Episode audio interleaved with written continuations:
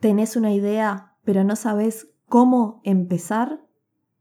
Hoy, en el primer episodio de Administración.zip, te ayudo a organizarte para que, siguiendo estos pasos, pongas en marcha tu idea y puedas hacer lo que te gusta y motiva. Que estés escuchando esto ya es un paso, porque si no empiezas hoy, ¿cuándo?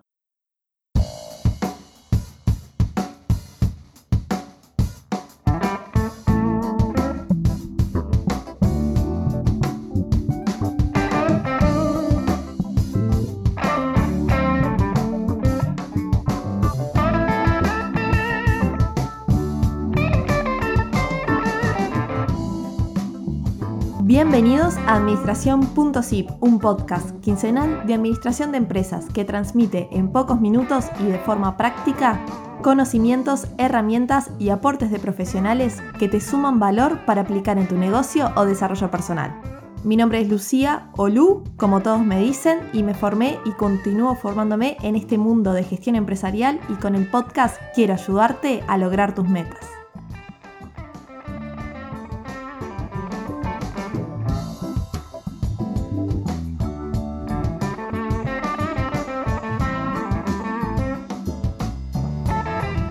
Bienvenidos al primer episodio de la segunda temporada. Espero que estén muy bien hoy. Y como les decía en el tráiler, que un poco resumí de qué se trataría esta tanda de episodios, la idea es ir tratando temas que los y las emprendedoras encuentran en su día a día, en su camino y desde el vamos. Desde el se me ocurrió esta idea al cómo la ejecuto porque en la primera temporada vimos una introducción a cada tema o área de lo que es administrar una empresa y por lo que un poco fui charlando con ustedes estos días y me fueron preguntando, hay más interés en cómo pongo en marcha un negocio y que funcione. Así que vamos a empezar con el tema del episodio en el que veremos una serie de pasos o elementos a tener en cuenta para ir listando y no perder el foco, no abrumarnos y organizar nuestras ideas, eh, el camino a seguir y poder uno a uno ir resolviendo. Entonces, primero, la idea. Esa idea que tenés, pensá si brinda una solución a una necesidad. Es decir, esa idea satisface una necesidad y va a haber personas a las que puedas solucionarle un problema y esas personas representan una cantidad atractiva y por sobre todo, esa idea es algo que te gusta, que te apasiona. Son diferentes preguntas que nos hacemos, checks, para validar, ir validando la idea inicial. Segundo, ¿cómo te vas a diferenciar? Todos repetimos y seguro lo ves por todos lados esto. Yo mientras lo estoy diciendo ahora se me vienen a la cabeza un montón de blogs y noticias con el título como cómo diferenciarte de, tu competencia, pero sí que es muy importante. Y para esto vas a tener que analizar la competencia. ¿Qué tienen tus posibles competidores? ¿Cómo lo hacen? ¿A qué precio? Para saber el ¿Por qué van a comprarte a vos, a ti? ¿Por qué te van a comprar? ¿Qué es lo que haces mejor? O sea, me pregunto, ¿qué hago yo mejor que mi competencia? ¿Porque soy más barato? ¿Porque estoy ofreciendo algo nuevo? ¿Porque estoy simplificando un proceso? Etcétera. Y para eso hay que entender bien estas necesidades para poder satisfacerlas de la mejor forma. Entonces, hay que ser muy bueno, muy buena en lo que se hace. La fama luego viene sola, agregando valor de verdad y enfocándose. Si hacemos de todo y somos buenos en esto, pero no los mejores, no vamos a destacar.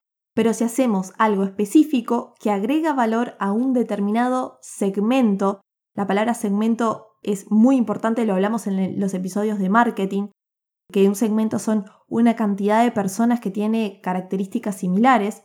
Entonces, si le agregamos valor a ese segmento, una vez alcanzado un posicionamiento, luego podemos ir creciendo. Además, ayuda a armar toda la estrategia, porque brindándole servicio a una cantidad reducida de personas, hace que estés más cercano a tus clientes, conozcas más sus necesidades, saber escucharlos y ver qué acciones implementar. Porque si bien Internet nos da una mano enorme para ayudarnos a hacer, a llevar a cabo, a iniciar, mejor dicho, nuestro proyecto, hoy podemos hacer eso nosotros mismos. Podemos tener marketing en redes sociales, vender por Mercado Libre, pero esto no quiere decir que sea gratis empezar un negocio. Sí, es verdad que necesitas menos dinero que hace 10 años, por ejemplo, pero igual, que nadie te diga lo contrario, alguna inversión vas a necesitar.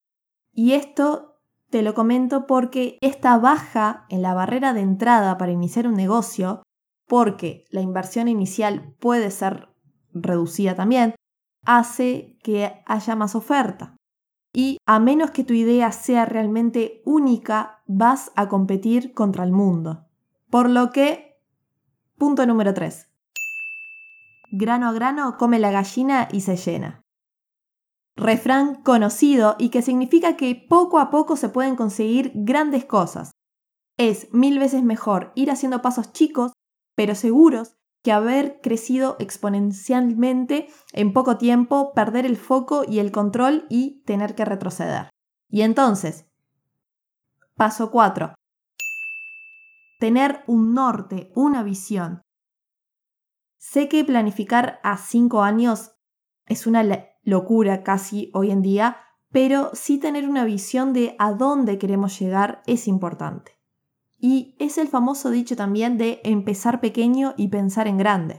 Bueno, eso hace alusión a esto justo, a empezar de a poco, desde quiénes somos, qué queremos, cómo ayudamos a las personas, hasta a dónde queremos llegar o nos gustaría estar. Está comprobado que tener grandes expectativas te va a motivar mucho más. ¿Querés liderar un mercado, lograr un estilo de vida diferente o que te compre un, un gran jugador de la industria? Estos son ejemplos, pero mi idea es hacer hincapié en que hoy para empezar tenemos que saber qué queremos lograr para no desviarnos y sobre todo para saber cómo priorizar los recursos que tenemos. ¿Y cómo hacemos esto? Bueno, en Internet hay un mundo de información, como ya sabrás, de cómo hacer una misión y visión, que es lo que estábamos hablando, la razón de ser y el futuro, de, de dónde te gustaría verte en una cantidad de años. Pero además, en el episodio 3 de la primera temporada dediqué unos minutos a esto, con ejemplos y demás, así que si tenés otro ratito después de escuchar esto, puedes repasarlo por allí.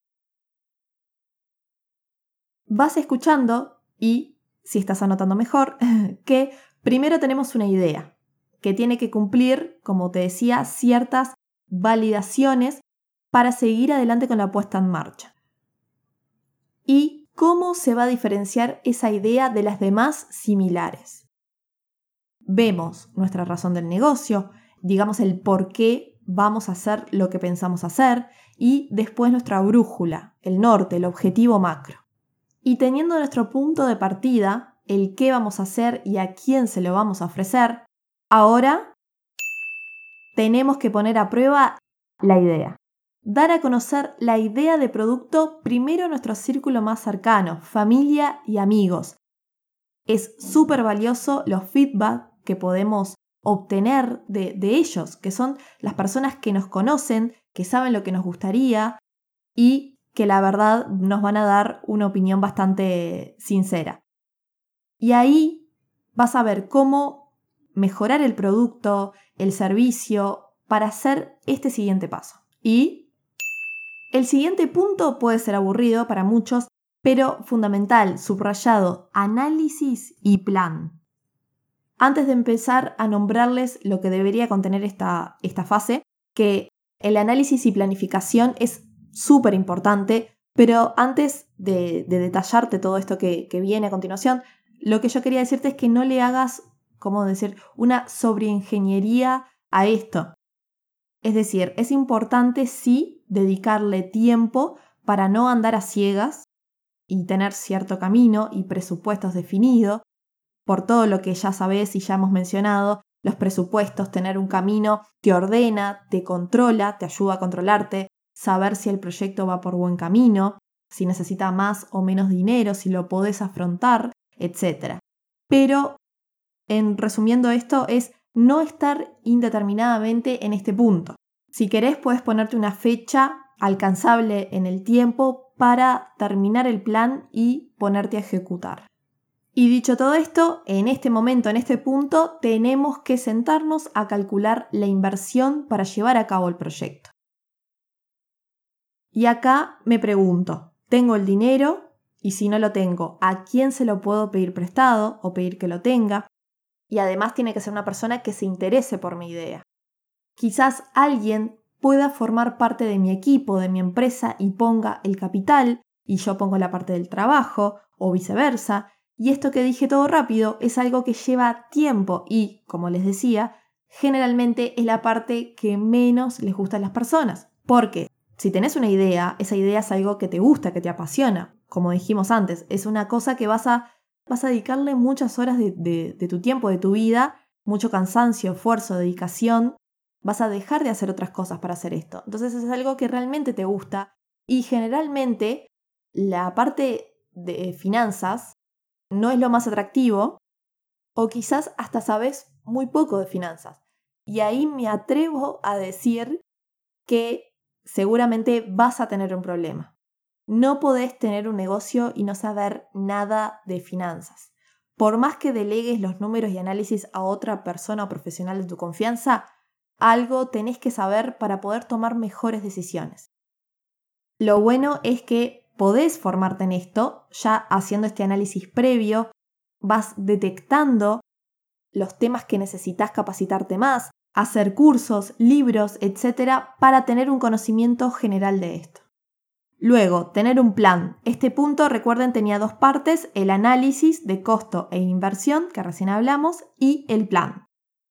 El plan es, bueno, plantearnos de uno a tres metas, por ejemplo, para ir poco a poco mejorando el proyecto y escalando.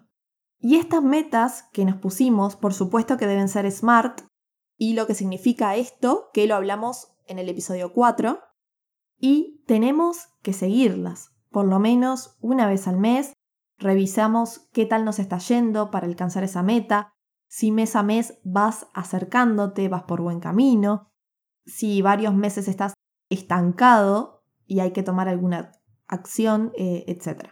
Y cuando digo seguimiento me refiero el seguir las metas a través de métricas, que las métricas son eh, indicadores que pueden ser números a alcanzar y cumplen la función de ayudarte a medir.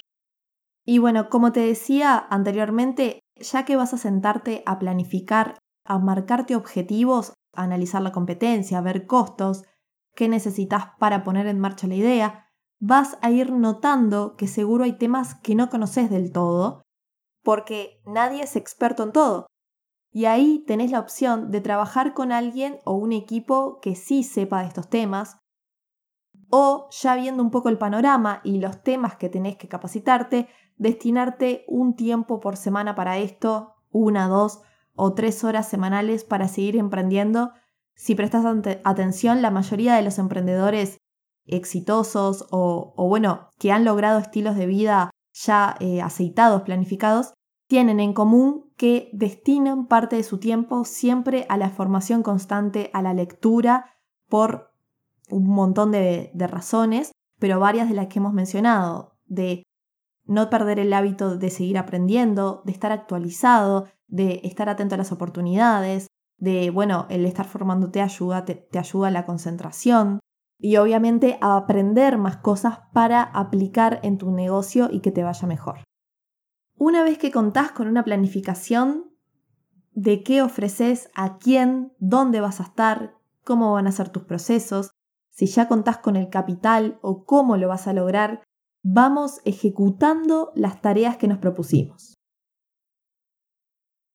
Bueno, y hasta ahora cómo van? Mucha información. Por suerte pueden pausar y escuchar cuantas veces quieran. Y además está la web del podcast si quieren ver las notas del episodio, así que los espero por allí también. Seguimos. Definir un nombre. Difícil, ¿no? Muchos dirían que es una de las partes más complicadas. Un buen nombre tiene que ser fácil de pronunciar, escribir. Si tenés pensado vender a otros países, ya tenés que ir viendo que sea un nombre fácil de pronunciar en otros idiomas. Y fundamental, chequear que esté disponible para poder usarlo libremente. Además, registrarlo. Registrarlo siempre es buena opción y cuanto antes mejor, aunque no tengas todo el proceso construido. ¿Qué tipo de empresa abrir? Me preguntan bastante esto y si bien me encanta ayudarlos para elegir la mejor forma jurídica, hay algo que noto que no se tiene del todo claro. Entiendo sí que no es fácil proyectar un negocio cuando aún no nació o la realidad y el mercado mismo al que apuntamos es muy cambiante, pero tenemos que tener una idea de un estimado de ventas por mes, por año, em, si vamos a importar, si voy a solo dar un servicio o si voy a tener un local propio, etc. Es dedicarle un momento antes que nada de tenemos planes de crecer, cómo, etc. Es hacer estos puntos anteriores que te comentaba, estos pasos, que es de lo que se trata este episodio, para tener una idea, un plan, un camino y perspectiva de la empresa para no abrir un tipo de empresa que luego te limite el crecimiento o no haya sido la más adecuada en términos de responsabilidad, límites de ventas, costos fijos, etc. Y lanzarlo al mercado, que ya dijimos va a ser bien específico primero. Lanzarlo al mercado para poder controlarlo. Y escuchamos. Escuchamos qué tienen las personas para decirnos de nuestro producto para seguir mejorándolo. Lo importante es equivocarse rápido. Este momento es para esto, es para fallar, arreglar, aprender y seguir. O, como decía Henry Ford, fracasar es una oportunidad para empezar de nuevo más inteligentemente. Punto a tener en cuenta en tu checklist de to-dos antes de empezar. Esa medida que vas en este proceso de no perder de vista el centrarse en el cliente. Al empezar de a poco vas a estar más cerca que tus clientes o clientes potenciales. Vas a saber conocer sus necesidades reales, hacerlos partícipes, qué quieren, qué necesitan, en fin, conocerlo o conocerla. Si vos conoces muy, eh, muy, muy bien a tus clientes, le das valor, le das lo que necesitan. Y ahí vas a ir construyendo la marca y esto es lo que se busca, que puedas posicionarte, consolidarte y luego pensar en crecer. Por último, emprender es un casamiento, como dicen muchos. Claro, si tu objetivo es trabajar en este emprendimiento. Y de esto, si vas a trabajar con alguien, que sea un compañero o compañera que te complemente. Construir una empresa no es un proceso fácil y lleva muchas horas de trabajo, dedicación, así que elegir cuidadosamente a quienes confíen en tu proyecto. En este episodio estuvimos repasando puntos para hacer el mapa mental, digamos, el brainstorming y puntapié de partida. Y en el próximo y siguiente, es decir, en los episodios 2 y 3, vamos a hablar de cómo hacer un plan, un modelo de negocios y formas de financiación para bajar a tierra todo esto. Y para terminar, ¿qué pasa si no tengo una idea? Si realmente quiero hacer algo mío, quiero emprender, pero la verdad es que no tengo una idea del todo claro. Bueno, alguien me dijo una vez que primero tenés que siempre estar atento a tu entorno, a las cosas cotidianas y cuando estás pensando constantemente en algo, la solución va a aparecer. Segundo, a veces hacer preguntas ayuda mucho. Por ejemplo, estás viendo o siendo parte de un proceso y preguntarte, ¿esto podría hacerse de una mejor forma? Y allí estará la oportunidad. Y hasta aquí hemos llegado con este episodio. Espero de verdad que te haya sido útil, que hayas podido tomar nota de todo y al menos te dé una guía para comenzar y empezar en claro. Ya sabes que el camino es largo y hay que meterle bastante para lograr buenos resultados, pero no te olvides que estás haciendo algo para vos. Tampoco tiene por qué salirte todo perfecto, así que disfruta de todo el proceso. Nosotros nos escuchamos en el próximo episodio para que aprendas y mejores en minutos la gestión empresarial. Chao, chao.